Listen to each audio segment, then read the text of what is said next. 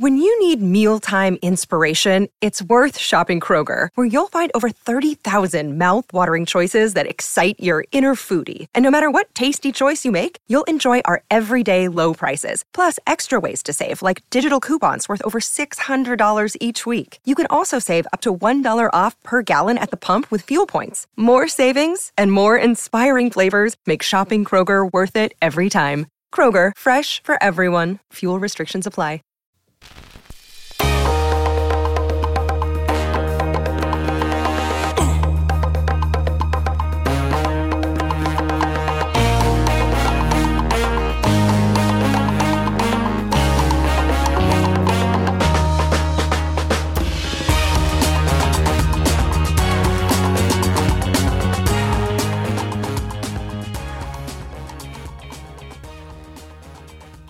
Hey, everybody. Good morning, good afternoon, and good evening. Welcome to Beekeeping for Newbies. We're rolling in here to episode 20. So, this week I'm calling it Weak Hives and Queen Intros. So, we're going to talk about what we're doing with uh, weaker colonies and colonies that uh, maybe colonies that are looking like they may not make it through the winter.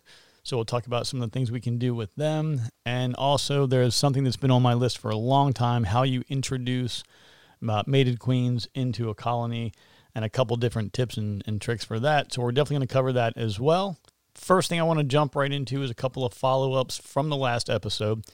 Uh, as you might remember, uh, listener emails, Michael had emailed and, and, was asking about some suggestions how to minimize weeds and things around the hives themselves, and you know try to you know, just general weed control around your hives within your apiary. Uh, the suggestions I had were kind of relatively generic. I didn't really have anything great on that one. But Laura out in Washington had reached out and, and she kind of threw a suggestion out that I thought was great and I wanted to share it with everybody. And this is what she does just for her regular garden, just to kind of you know maintain some weed control. So I'll read you kind of a, a quote from what she wrote me. She basically says, "Cardboard, specifically thick, large pieces of cardboard from plumbers or auto body shops." They often have copper staples, but these are easy to remove and worth the effort for the larger surface area.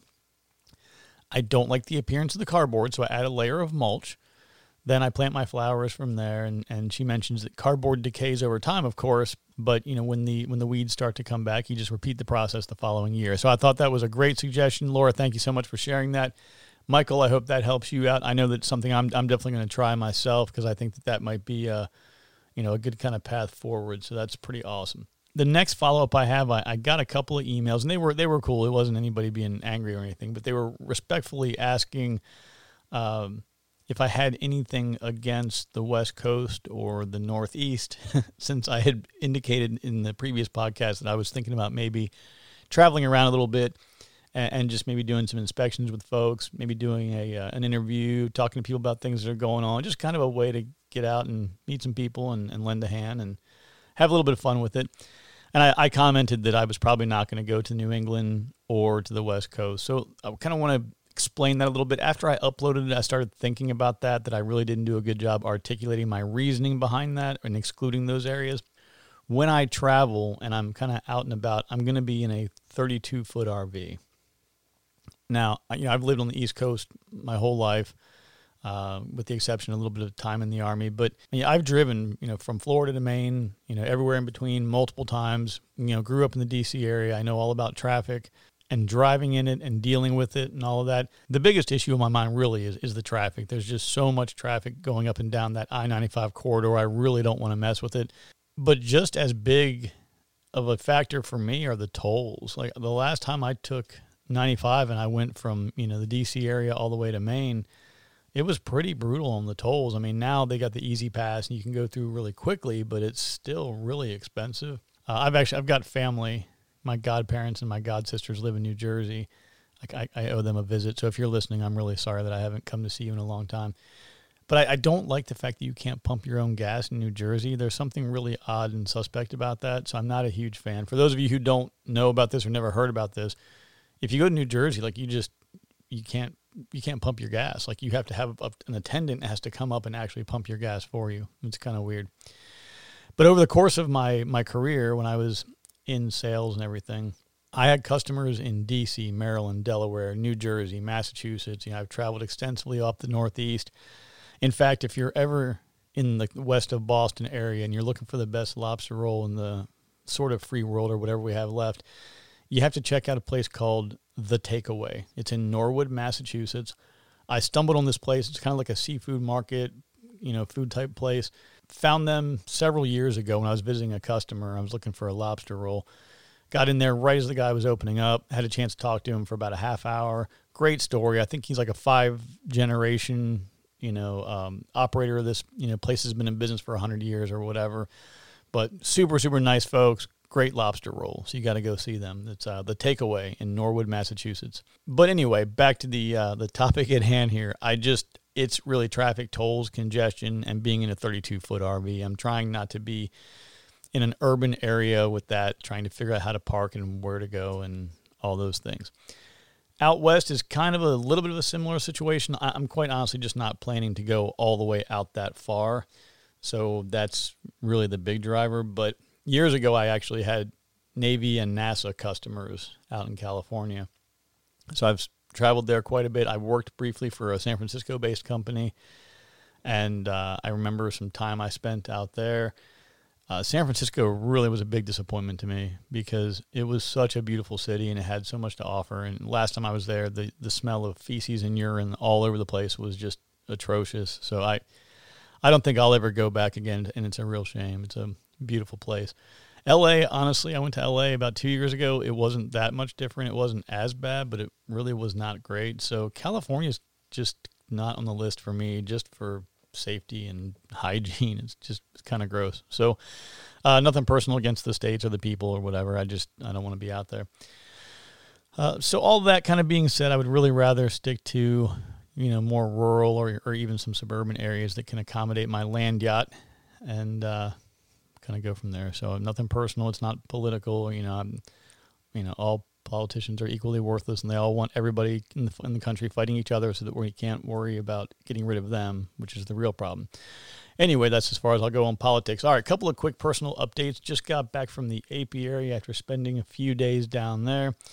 I did finally get the uh, the RV out of there to exercise it, and the new driveway worked. I discovered that it's a little bit more narrow than it should be. So I did cut about seven or eight more trees down the other day. And I've got a little bit of cleanup to do on that still, but at least I was able to get out and get the propane tank topped off and empty all the other things out of it, get the gas tank filled up, and uh, she's pretty well ready to go and get out on the road here in the next few weeks. Did a little bit of work on my burn pile, so that's ready to go. I got about an hour's worth of uh, moving some things around, and I should get that thing ablaze here in the next week or two. We got some rain coming in this week, so my plan is to try and take advantage of that and get that thing get that thing burning. My existing colonies are doing pretty well. I don't have a whole lot of excitement to report. I need to refill my my pollen and sugar syrup feeders probably this weekend. I will also be swapping out my solid bottom boards for screen bottom boards and the temperatures being what they are and as hot as it's been they need all the help they can get on the on the ventilation side.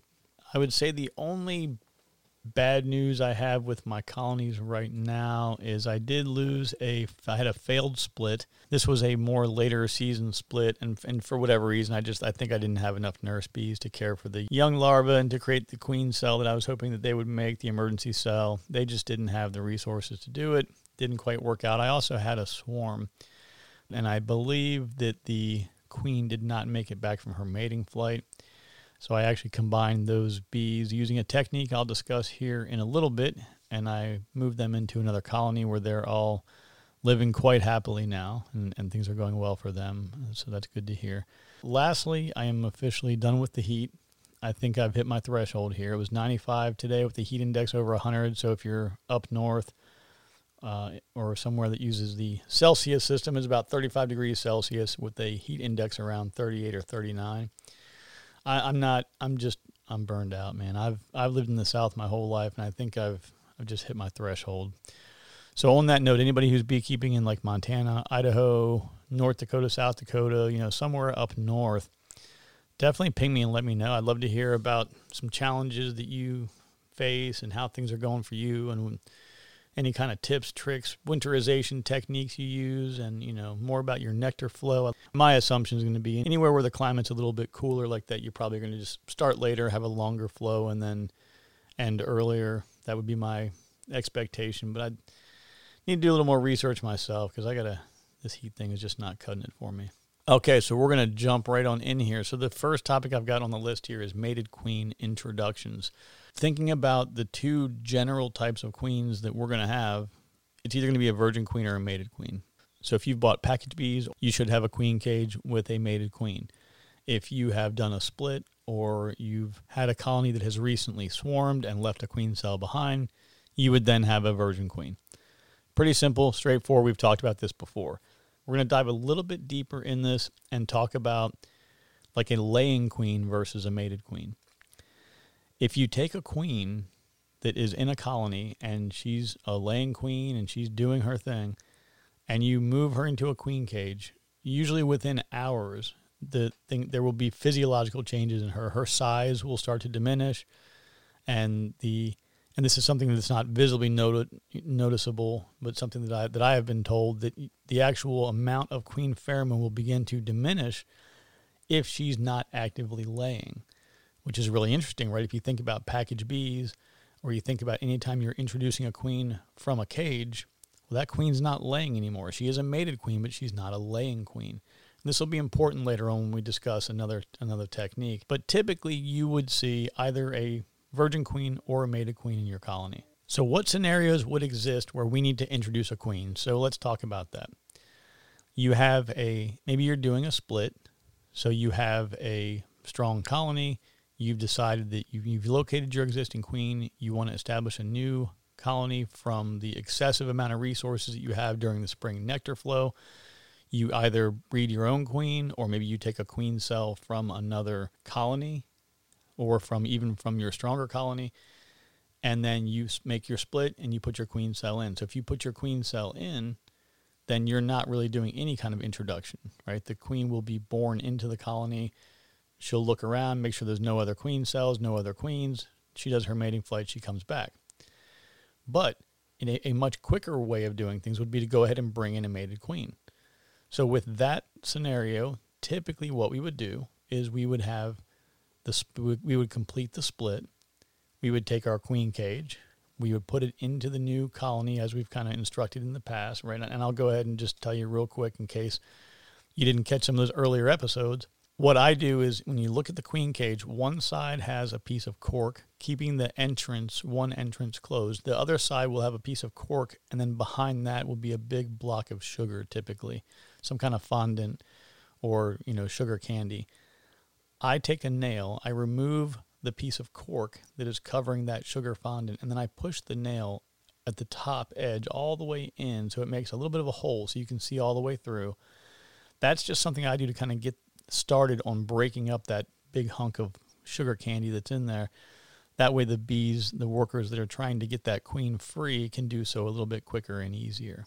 And then when I insert the cage into the colony, I will use the strap that's already on it if it has one, and you can just set it in between two frames and then put the strap on top of a frame and staple it down.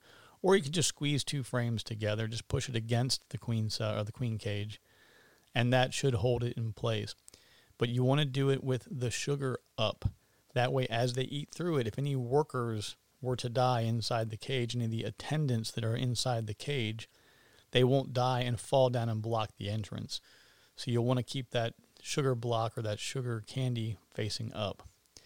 So again, great technique. Nothing wrong with that. We, we do it with package bees. You can do it with you know any scenario where you're doing a split or somebody is sending you or giving you a queen. That's a pretty common approach. Another approach that would be used would be to do what they call direct introduction. So what I could do, let's say for example, I was breeding my own queens and my queens were, were ready to go and I took my queen cells and I put them into mating nucs. And then the queen, the virgin queens were born. They came out. They went, did their mating flights. They came back. I verified, you know, week and a half, two weeks later, that they are in fact laying. Everything looks good. I put her into a cage temporarily. I'm talking for maybe an hour or so. I go over to where I'm doing my split. I pull all my frames out, put them into a nuc. I walk over with that queen, and I maybe set her down on the frame so they can s- smell her and kind of get used to her. But I open up and do a direct release. If you have a colony that does not have a queen, there's no queen in that colony, there's no queen pheromone, and they've got nothing, they will get very excited about having a mated queen, particularly a laying queen. I mean, she can walk in there and all is right in the world. Now, I would caution you. I have heard of a scenario where a colony actually had more than one queen for a period of time, and then you introduce this other queen direct, you know, directly in, and they will ball her, wrap her up, and, and kill her. So I've done it both ways. I've done you know, the caged introduction, I've done the direct introduction. I've had success with both. I actually did have a colony that I, I messed up on where I took a mated queen and inserted her into a colony that still had a queen. It was completely my fault. I missed her. I thought that I had moved her in the split and that she was actually in another colony, and she was not. She was left behind. They balled the new queen, and that was it. She was gone. So that kind of stinks. It happens. It's one of those mistakes that we make, you know, in, in part of the beekeeping journey. I did it. So with the two techniques there, right, the direct introduction or the caged introduction, they, they kind of both have their place, and I'm not going to say that one's better than the other. I like the idea of using a queen that was laying, you know, an hour ago, and then moving her directly into a colony and letting her letting her do her thing. Uh, anytime you have a chance to use a, a mated and, or laying queen, I would take that hands down over a queen cell anytime because your time frame is better. You still don't have to worry about the hazards of the queen getting mated when she goes out on her flight. So I like those two techniques. The last one I want to talk about is a, a caged introduction, and I feel like there is a way, there is a name for this cage, and it drives me nuts. I can't remember what it is, but you're going to take a, a frame of drawn comb, and what you'll do is take some hardware cloth, roughly probably a section that's going to be maybe about six or seven inches by six or seven inches, so roughly like 15, 16 centimeters by 15, 16 centimeters. And you're going to bend the edges over so you'll have roughly probably about an inch of hardware cloth that's kind of bent over on the edges all the way around and then you're going to press that cage into now you'll, you'll do this of course you'll have the queen ready to go and some attendants and all of that but what you're going to do is you're going to press the cage that you just made into the comb in an area that basically just seals the cage inside that section of drawn comb. When you're putting that into the drawn comb, you'll have your queen and a couple of attendants in there before you close that in. And then you'll now have a space where the queen can begin laying eggs. They'll have attendants are there. Her pheromone can get into the colony, and she's safe behind this cage. So I've, this is a technique I've seen before, seen it used very effectively. It's great because if you think about it, the queen is now actively laying again. She's not stuck in a cage waiting to be freed. I have not actually done this technique before, but I've seen it, heard of it, heard of a lot of success with it. I think it makes sense, uh, you know, given the right circumstances. Uh, you know, as I'm focusing more on volume and and uh, a larger scale, you know, that's something that I probably wouldn't do at where I'm trying to be. But at the recreational capacity, I think it makes a lot of sense. Hey everyone, thank you for listening. I hope that you're enjoying the show and are finding the information to be useful and valuable. In order to help keep the lights on, we do need to take a quick commercial break. Thank you so very much for hanging in there, and I appreciate you. We will be right back.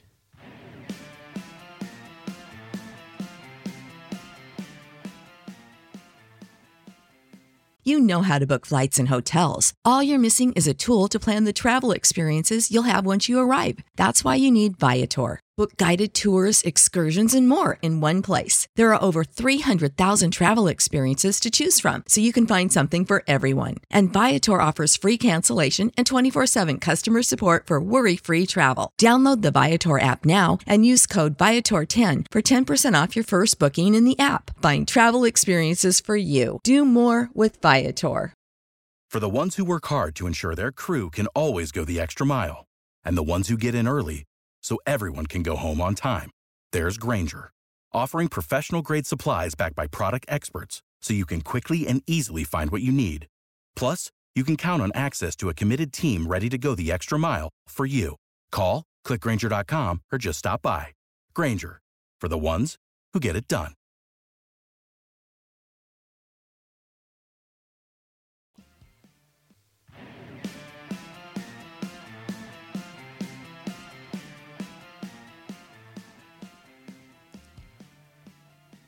All right, everyone, welcome back and thank you for staying with us today. As always, feel free to reach out if you have any questions or comments. I always enjoy hearing about your experiences, answering questions, and learning more about the challenges you're facing in different parts of the world. So please keep them coming. It's Jeff at beekeepingfornewbies.com. Now let's get back to the show on the Beekeeping for Newbies radio network. Okay, that's not a real thing, but I'm trying to make it sound more official. So just play along, all right? Thanks a lot. All right, folks. So now I want to jump in here and talk about combining weak or queenless hives couple of ways to do this. Uh, you know, I'm sure there's probably a scientifically tested and proven method. I don't know for sure, but let me tell you what I do. So let's say I have a queenless colony, like I just mentioned earlier, where I had, um, I've got one that, that they just did not make a queen from the uh, young larva that I had provided to them. So there's a bunch of bees in there that are getting older anyway, but they're still useful bees. They need to be in a colony since they they are not used to having a queen, there's no queen pheromone, and they're really just kind of floundering. What I'm going to do with them is I'm going to go over to a, a larger colony. I'm going to just like I'm doing an inspection. I'm going to open things up, put some smoke down, and then I will. Um, I don't even think there's enough to, of like a frame of bees in this kind of donor colony. So I'll probably just take whatever bees are laying around, and at, you know after I've smoked that area, I'll just shake the bees right onto the frames, let them go in and do their thing, and and that's pretty much it. In general, when I'm doing something like that with the queenless colony, they tend to not have a whole lot of bees. But if they do, I try to find a frame or two inside the colony that has very few bees on it already. And what I'll do then is pull one of those frames out, insert the frame from the original donor colony, and that way it's got all their bees kind of together. Drop them in, and then I'll just shake off a couple from the original frame that I pulled out. Now, as I mentioned in the beginning, this is something that would be applicable for a queenless colony going into a a colony with a, a maiden and laying queen. Now, if you are in a situation where you have a colony that is having some kind of a problem, maybe they're not as productive, maybe there's something that you know is wrong with the queen and you're just not feeling good about her in general and you feel like maybe it's time to replace her anyway, but you don't have any stock. It's a smaller, weaker colony. You have no available queens that you can use at this time of year, and it just makes sense to eliminate her and move her bees into another colony. There is still some queen pheromone present, right? So so you don't want to be in a situation where you drop a bunch of bees into a new colony and them automatically feel like there's a competing queen now, I feel like there's a couple different ways even that you can take this. What I would do though is I would go ahead and take the original queen first, the one that you know you're going to be eliminating. I would go ahead and, and give her the hive tool test and get her get her taken care of first. Give it a day or so to let that queen pheromone die down. And then you'll be introducing these bees into a colony that has a queen, and they'll be excited about that, and everything should be fine in general, I've had really good luck combining colonies just by masking pheromone and scent signals through smoke. That's worked really, really well. I haven't had a lot of problems with that. The bees are pretty adaptive. They do a great job of just adapting to whatever circumstances that they're in. I just would add a tiny little bit of caution if you're doing something that, you know, from a colony with a mated queen to a colony that that ha- also has one I would just say to use a little bit of caution if you're going from, you know, um, moving workers from a colony with a queen into another colony with a different queen. There could be some potential for some some issues there, which leads into another technique. I've never done this one before either, but it's a way it's a way that might make that scenario have a higher li- likelihood of success. And it's basically like taking a couple of sheets of newspaper so what you do, you have your original colony. Let's say you had two deep brood chambers on there, and you wanted to add in some more workers from another colony. You wanted to join them, and that queen had been eliminated. You had gotten rid of her, but you wanted to just gradually introduce them. You would put a couple of pieces of newspaper on top of that second deep, and then you would bring in the brood chamber deep from the donor or the the, the combining colony on top of that newspaper. And what happens is, you know, over the course of the next week or so, the bees will kind of eat through that paper, and they would gradually get used to each other's difference in scent and different, you know, differences in their pheromone of their queenless colony versus the colony that has the queen, and it's more of a gentle introduction. Honestly, I don't think it's necessary. I just don't think that it's going to make that big of a difference. I think it's going to make a mess inside the colony, quite frankly. But I have heard that this is another way of doing it. And again, the way that I think that it would be most applicable if you were doing this technique would be if you had a queen that you just removed, you just removed her, and then you want to bring these bees in. But even so, like I said, I've had pretty good results with just smoking alone. I think the real key is to make sure that in the new frames and, and groups of new workers that you're bringing in, that you just make sure you don't actually have a queen in there because then you get into a situation where potentially you were trying to get rid of a weaker queen, weaker colony, and you know just donate some workers to the stronger colony, and now you end up with potentially losing your stronger queen in a fight with this weaker queen for whatever reason, or, or this inferior queen. So you definitely don't want that to happen. So I'll take a second, real quick, and jump into some listener emails. In fact, I think I'm only going to cover one of them today. I've got a, I've got a few of them that came in that we're going to discuss in the uh, I think in the next episode because it's a little bit more drawn out. But this is kind of important and, and really cool. So Kimberly in Bristol, Virginia, reached out. She um, sent several pictures, great pictures of what's going on within her colony. She was suspecting European foul brood. Uh, I looked at the pictures she sent. Now, not, you know, full transparency here. I don't see a lot of foul brood. I've been very fortunate that I haven't had issues with it. I've had everything else under the sun, but foul brood's one of them I have not had to deal with. But she sent the pictures in, and I looked at it, and I was pretty sure that I that I agreed with her assessment. I pulled up a couple things just to kind of refresh my memory, and uh, it turns out that that you know she did get a couple folks who came in and took a look at things, and, and they kind of gave like a secondary confirmation that, that she is definitely facing. Uh, European foul brood out there, and, and she's going to kind of go through a process here to try and salvage the hive and hopefully recover things. I talked to her via email, and we're actually going to get her on uh, probably for the next episode. So sometime in the next week, I'll try and get on the phone with her, and we will uh, just walk through what happened, what she noticed, what her course of action was, and uh, and hopefully by the time you know her and I can catch up on the phone maybe she'll have some news for us on the success or failure or at least the progress of how things are going. And then maybe we'll follow up with her again a week or two later and see how that's going. But I uh, just wanted to let everybody know right this is a critically important aspect of being a beekeeper is doing those inspections.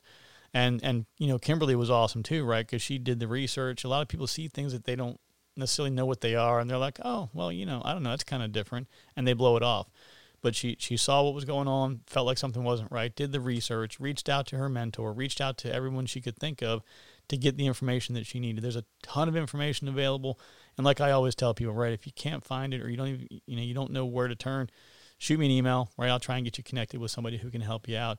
But I'm I'm really anxious to to kind of get her on the phone and, and have her share her story with all of you because I think it's a great learning opportunity for everyone. So we're going to try and get that teed up here in the next week or two with her and see uh, see if we can get some updates. And hopefully, her colony will be uh, will be back on track here soon. That's about all I've got right now, folks. I've got a lot again still teed up. I've got two or three episodes worth of content ready to go. I do have a lot of things going on here in the coming weeks but I'm still going to do my best to stay on track with everything. As always, feel free to reach out, Jeff at beekeepingfornewbies.com. Shoot me an email, let me know how I can help. And outside of that, I would say uh, enjoy the rest of your weekend. Be kind to one another, and uh, we'll look forward to talking to you soon. Take care.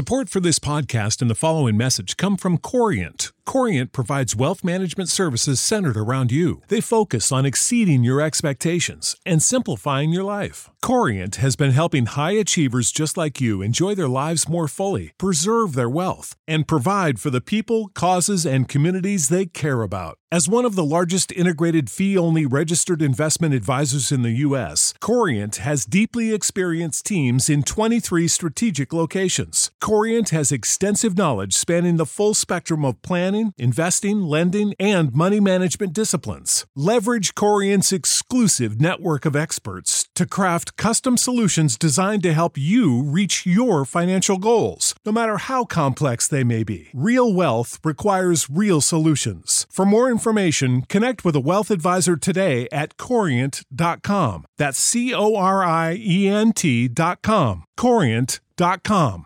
Sick of being upsold at gyms? My guy, you're currently a base member. For $90 more, I can upgrade you to our Shred membership. For 130 more, you'll be a Swole member. And for just $300 more, you'll reach Sweat Platinum. At Planet Fitness, you'll get energy without the upsell. Never pushy, always free fitness training and equipment for every workout. It's fitness that fits your budget. Join Planet Fitness for just $1 down and $10 a month. Cancel anytime. Deal ends Friday, May 10th. See Home Club for details.